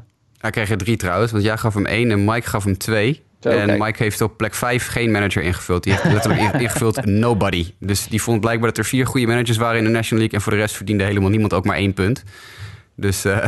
Mike Schilt 3 punten uiteindelijk inderdaad. Nee, hij kon niet eens Story Lavello op 5 zetten of zo. Dat kon niet na die implosie van de Diamondbacks. Dus nee, precies. Misschien Riggleman, Lionel. De Riggleman die toch in een fase van het seizoen de Reds heel leuk aan het honkballen had. Ja, absoluut. Maar ik heb hem zelf ook niet gekozen. Dus ik kan dat dan moeilijk gaan zitten verdedigen. Maar het is wel waar dat had dus wel een 50 gekozen kunnen worden. Maar... Ik vond niet eigenlijk, en dat zie je ook wel, zie ik nou in de lijstjes van onze mede-redacteuren, die top 5 al heel duidelijk in de NL dit jaar hoort. Maar je kon wel heel duidelijk zien waar de managers het meeste de hand in hadden gehad in hoe de team speelde. Ja. Zeker. En ik denk, hier was het unaniem. Maar als we dan meteen doorschakelen naar de American League, daar was het wel echt, denk ik, op zich ook wel een verwachte strijd tussen 2 managers. Waarbij ik dan denk vooral kijk eens geweest naar, ga je dan toch voor de manager die zijn team naar de playoffs heeft geloodst. Of voor de manager die misschien ook wel net zoveel heeft gedaan met net zo weinig. Maar het dan toch net niet heeft gered. En wat is daarin dan net verdikt uiteindelijk, Jasper? Ja, dat je dat heel erg precies juist hebt omschreven. Ik denk dat de reden dat de Oakland Athletics het tot aan de playoffs gehaald hebben... of in ieder geval tot aan de wildcard game gehaald hebben... de reden is dat iedereen voor Bob Melvin... of vrijwel iedereen voor Bob Melvin op plek 1 heeft gekozen. 46 van de 55 punten kreeg Melvin bij ons. En ik denk inderdaad dat dat puur gebaseerd is... die enorme hot streak van dat team. Het feit dat hij de laagste payroll in de majors heeft of zo. Het feit dat hij... dat niemand in staat is om 5 spelers van de Oakland A's te noemen zo ongeveer. En dat toch dat team zo vreselijk goed aan het ballen heeft gekregen. Ik denk dat Bob Melvin inderdaad de terechte winnaar in de American League is. Het ging tussen hem en Kevin Cash van de Tampa Bay Rays. En dat is een beetje, denk ik, wat je aangeeft. Hè? Haalt je team de playoffs of halen ze het niet? Want ook de Rays hebben natuurlijk ver boven hun verwachten kunnen gepresteerd. Wint Bob Melvin het, denk ik, omdat de A's de playoffs halen. Kevin Cash, 40 punten. Er waren mensen die Cash vrij laag hadden in een top 5. En daar had ik ze even graag over willen bevragen. Maar dat kan helaas niet. Want Mike bijvoorbeeld op 4. Mike had hem op 4. Kay had hem op 5 met 1 punt. Die dan Terry Francona, AJ Hinch en Alex Cora boven hem heeft staan. Ik denk dat iedere... Zet een gorilla op de bank bij de Red Sox en ze hadden de playoffs ook gehaald. Ik bedoel, dat betekent niet dat ik heb ook punten gegeven aan Alex Cora. Want je moet het natuurlijk wel doen in je eerste jaar met die druk in Boston omgaan. Maar hij heeft bij mij 2 punten gekregen. Omdat ik denk, zet iedere... pannenkoek op de bank daar en de Red Sox hadden de playoffs wel. Ja. Dat geldt natuurlijk ook een klein beetje voor AJ Hinch.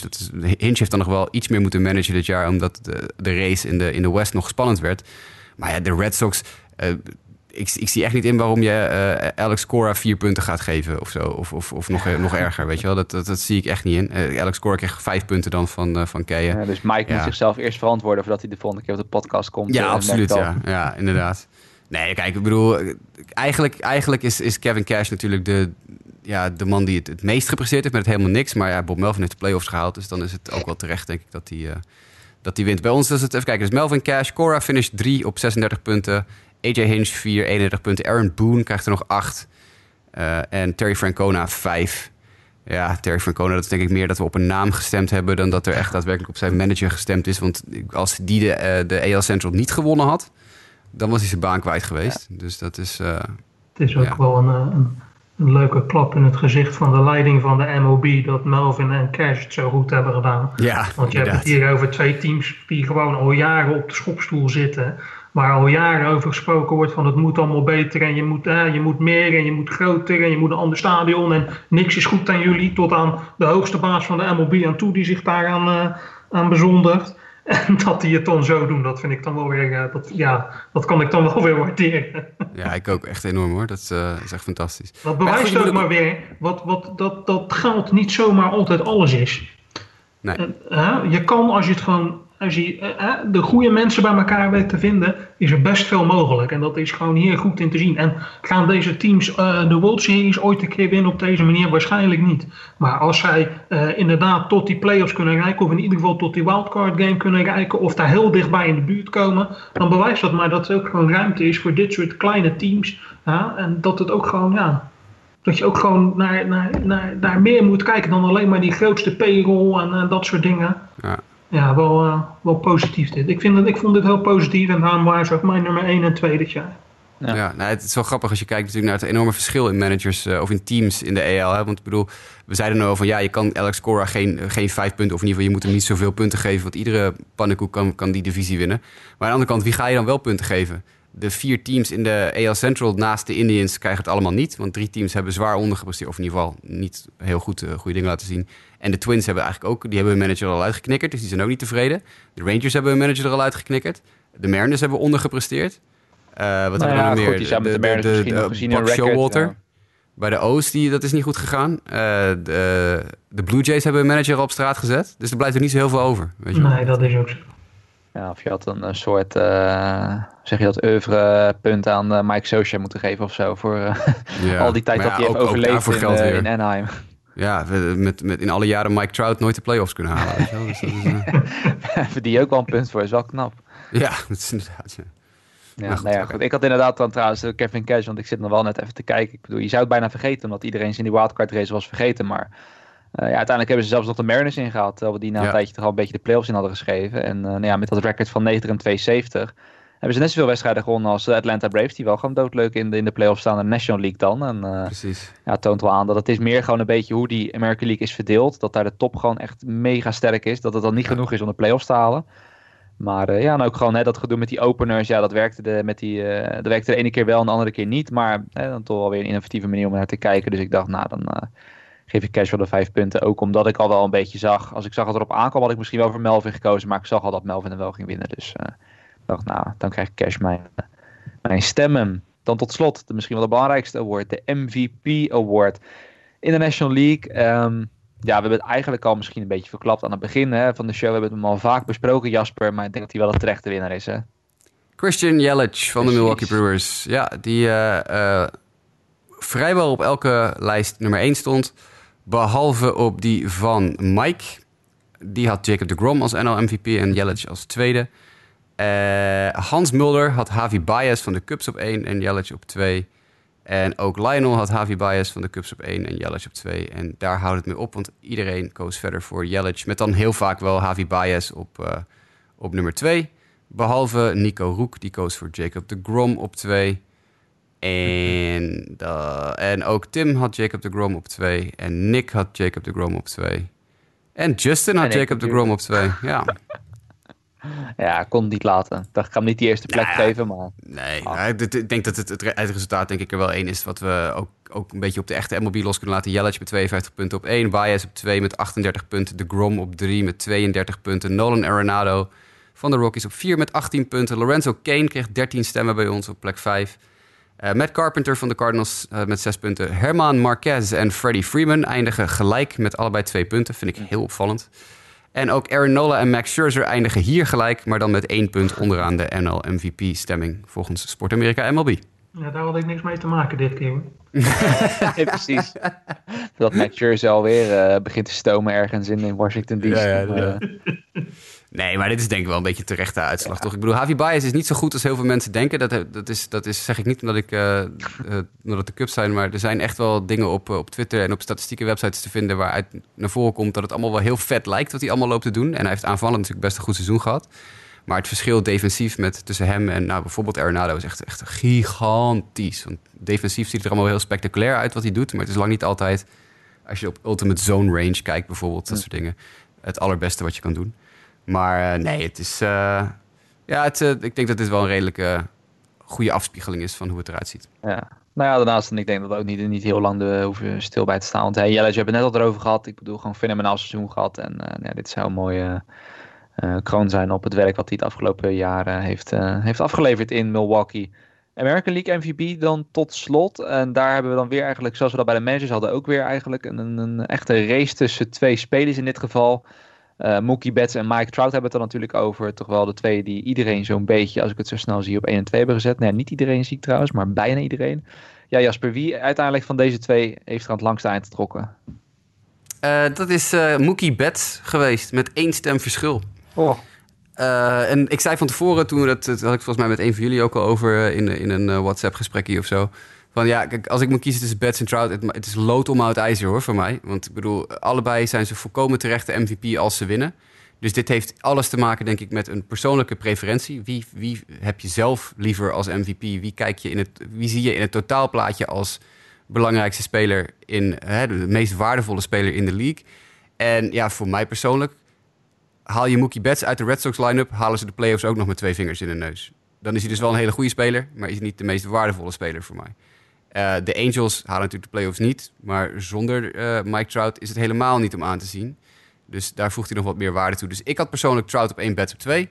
Maar ja, uiteindelijk eindigt dat met Betts met 1 puntje voor Mike Trout. We hebben natuurlijk een flink contingent aan Red Sox-fans in onze redactie. Dus ik had wel een klein beetje het vermoeden dat Betts er met de winst aan de haal zou gaan. 48 punten voor Betts, 47 voor Trout, 33 voor José Ramirez van de Indians, die op plek 3 eindigt. Alex Bregman op plek 4 met 15. JD Martinez krijgt nog 12 punten. Maar dat heeft ook, denk ik, ook weer te maken met de Red Sox. Red Sox is bij ons in de redactie. Want Martinez is een fulltime DH. Of zijn Diamondbacks verleden. Ja, nee, die kan natuurlijk eigenlijk geen MVP worden. Hoe vreemd dat ook klinkt misschien. Matt Chapman, 8 punten. Dat vind ik ook leuk. Want Matt Chapman had ook over de hele linie een fantastisch seizoen. En Frankie Lindor sluit de rij met 2 punten. De korte stop van de Indians. Dus Mookie Betts, AL MVP. Gevolgd door Mike Trout en José Ramirez. En dat is inderdaad wel zo'n beetje, als je door zit te scrollen, ook gezien het feit dat je natuurlijk maar 2, 4, 6, 7 namen hier hebt. Dat geeft wel aan dat het veld in de AL gewoon heel klein is, met spelers die er echt bovenuit springen. Ja, nou, ik zie ook inderdaad, eigenlijk zit ik te kijken waar Mike Trout het waarschijnlijk op heeft verloren. Is dat, even kijken, ik zag net hier Nick, die had hem op 3 gezet. Ja, dat is het verschil. En Tim ook inderdaad. Nou ja, Tim is natuurlijk de Red Sox-fan, hè? Dus Tim, die vind ik wel een beetje... Die dacht, als ik nou Trout even 1 plekje verder laat zakken. Ja, precies. Ik ga nog even vertellen. Hij dacht, ik ga dit even aanpassen, want dit wordt iets te spannend. Nee, maar voor het totaalplaatje, voor de mensen die denken van... hoe hebben die jongens nou in hemelsnaam Mike Trout op plek 3 gezet? Daar zit José Ramirez ertussen. Ja, dat is ook zo. En dus er zit wel een speler tussen die serieus goed heeft lopen ballen. Ik vind niet dat José Ramirez een hoger moet eindigen dan Mike Trout. Dit is echt niet te verdedigen. Zet even Mike Trout en José Ramirez naast elkaar. Even zo, gewoon niet alleen dit, of zelfs alleen dit seizoen. Even serieus, wat is dit nou? Zeg je, er zit wel een goede speler tussen. Wat? Nee man, dat kan helemaal niet, joh. Nee, Mike Trout, niet alleen Mike Trout omdat hij Mike Trout is, maar kijk ook het feit dat Shohei Otani daarbij is gekomen en dat het hem helemaal niks heeft gedaan. Alsof hij gewoon ijs in zijn aderen heeft lopen en dat hij nog steeds erbovenuit steekt. Dat zegt toch genoeg over wat voor soort speler dit is? Nee, dit kan echt niet. Nee. Mike Trout is de beste honkballer uit de geschiedenis van de spelletjes een beetje nu al. Ja, nu al inderdaad. En hij heeft nog minimaal 10 jaar te gaan. En er komt nooit meer een speler ook maar een beetje in de buurt. Als je denkt aan goede spelers in wat voor sport dan ook. Een Roger Federer, een Eddy Merckx. Dan heb je voor het honkbal heb je Mike Trout. En alle andere spelers uit het verleden, hoe groot de namen ook geweest zijn, ze mogen zijn veters nog niet eens strikken. Dit is de beste speler die er ooit op de veld heeft gelopen. En daar kan niet José Ramirez boven eindigen. Dat kan gewoon niet. Nou, ik ben het roerend met je eens. Ik denk, ik ga eens een keer niet helemaal super rant in. Maar Lionel zegt wat ik ook eigenlijk stiekem wilde zeggen, maar deze keer dacht ik hou me even in. Ik kon me redelijk in toon houden van, vooruit dan, totdat er gezegd werd, er staat José Ramirez tussen en die kan ook al aardig vallen. Nee, toen ging even de knop om. Nee, dat kan gewoon echt niet. Hè. Niks ten nadele van José Ramirez, wat gewoon een prima speler is, die zeker ook een goed seizoen heeft gedraaid en ook in het verleden al heeft laten zien dat het gewoon echt een goede speler is. Maar we hebben het hier wel over Mike Trout. Ja. Dus, het is maar goed dat niks internetverbindingen nog niet was, want ik weet niet of hij deze rant had overleefd. Nee, aan de andere kant was ik wel gefascineerd geweest door zijn uitleg, want ik vind het ook heel moeilijk te verklaren. Laten we dat vooropstellen. Maar nogmaals, ik denk ik ga eens een keer niet tekeer, want meestal is dat mijn dingetje. Dus fijn dat Lionel nu voor mij eventjes de hete kastanjes uit het vuur haalt. Thanks. Ik ben het ermee eens. Ik had Mike Trout op nummer 1 en close, maar nogmaals, zonder Mookie Betts halen de Red Sox het ook wel. En zonder Trout zijn de Angels helemaal niks. Dus we zullen zien. Ik denk dat Betts, gezien de East Coast bias die in Amerika in de algemene pers heerst, deze keer wel eens een keer mee aan de playoffs. Want dat moet zeggen, het mag eigenlijk niet meetellen. Je zegt ook net, haal bij Boston uit de line-up. En dan haal ze inderdaad ook nog steeds, maar toch, het was voor mij gewoon een coin flip. Ik dacht op gevoel, ik neem dan toch Betts, omdat je hem dan toch meer dat mag natuurlijk eigenlijk geen argument zijn, meer in primetime aan het werk hebt gezien of zoiets. En dat was voor mij het wel, ik bedoel, over de hele linie, als je natuurlijk kijkt naar wie is er over de afgelopen jaren natuurlijk. Ja, natuurlijk is het Mike Trout dan, ik bedoel, dat is natuurlijk, dat staat buiten kijf. Maar voor mij was het een gevoelskwestie. En natuurlijk in Amerika, wat je net zegt, de East Coast bias, en dan zal dat ook nog eens bij komen. Wie speelt voor een winnaar? Ja, dan gaat Betts die denk ik met 2 vingers in zijn neus winnen. Ik denk dat dat dan minder close wordt dan hier, zeg maar. Ja. Dat denk ik ook. Maar goed, weet je, het is arbitrair die prijzen, maar dit is... Ik denk dat we ons over een paar jaar nog wel eens realiseren van wat een geluk we eigenlijk gehad hebben dat wij in het tijdperk van Mike Trout leven. Ja, dat is precies wat je nu zegt. Je gaat het bijna normaal vinden dat hij Mike Trout is. En dat is gewoon niet normaal. En dat moet je niet vergeten altijd. Ja, eens. Ja. Tot zover eigenlijk dan alle awards. Ik kijk Jasper aan, niet van tevoren gevraagd. Hadden we eigenlijk nog mailbags gerelateerd aan iets van Nederland? Geen mailbagvragen. Er zijn via Twitter komen er nog wel eens wat dingetjes binnen bij ons die we dan gelijk op Twitter beantwoorden. Op de website wordt er nog wel eens wat gecomment onder de artikelen. Wouter, ik hoop dat je inmiddels de podcast weer gevonden hebt. Want vaste luisteraar Wouter van Willigen was bang dat de podcast verdwenen was. Maar nee, die was er nog wel gewoon. Alleen niet meer in artikelvorm op de website. Maar nog wel gewoon, we zijn er nog steeds gewoon. Dus wat dat betreft hoop ik dat iedereen ons weer gewoon gevonden heeft. En ik heb ontzettend veel zin in deze playoffs, guys. Ik weet niet, we gaan met Sportamerika, met de redactie ook weer vol erin. We hebben gisteren eventjes een brainstorm sessie gehouden. Dan gaan we weer, net als vorig jaar, gaan we volop in de previews, de reviews, de recaps en alles erop en eraan. Dus het wordt een feestje. Ik heb heel veel zin in deze playoffs, eigenlijk stiekem. Ik vind het meer dan de helft van de teams die erin zitten, daar heb ik wel positieve gevoelens bij, laat ik het zo zeggen. Zeker nu de Cubs eruit liggen. Dat maakt het voor mij natuurlijk nog moeilijker. Want dan tussen de Braves en de Rockies en de Brewers en de Astros en de A's heb ik toch wel een handvol teams waar ik toch wel met plezier een paar weken naar zou kunnen kijken.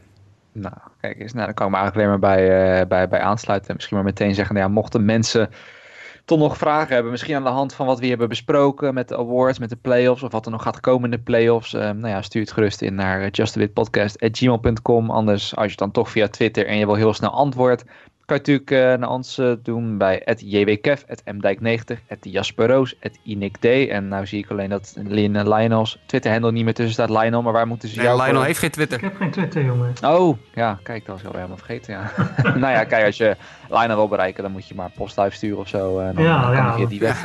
Reuksignalen. Ja, precies. Antwoord geven, inderdaad. Verder, @Sportamerika of facebook.com. Voor Jasper ga ik jou bedanken, Lionel. Jij ook bedankt. En natuurlijk de luisteraars ook bedankt voor het luisteren. En graag tot de volgende keer.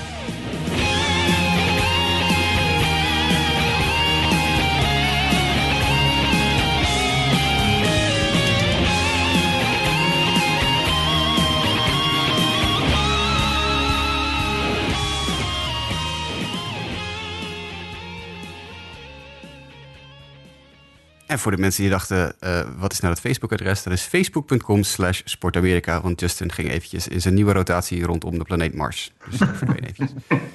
facebook.com/Sportamerika.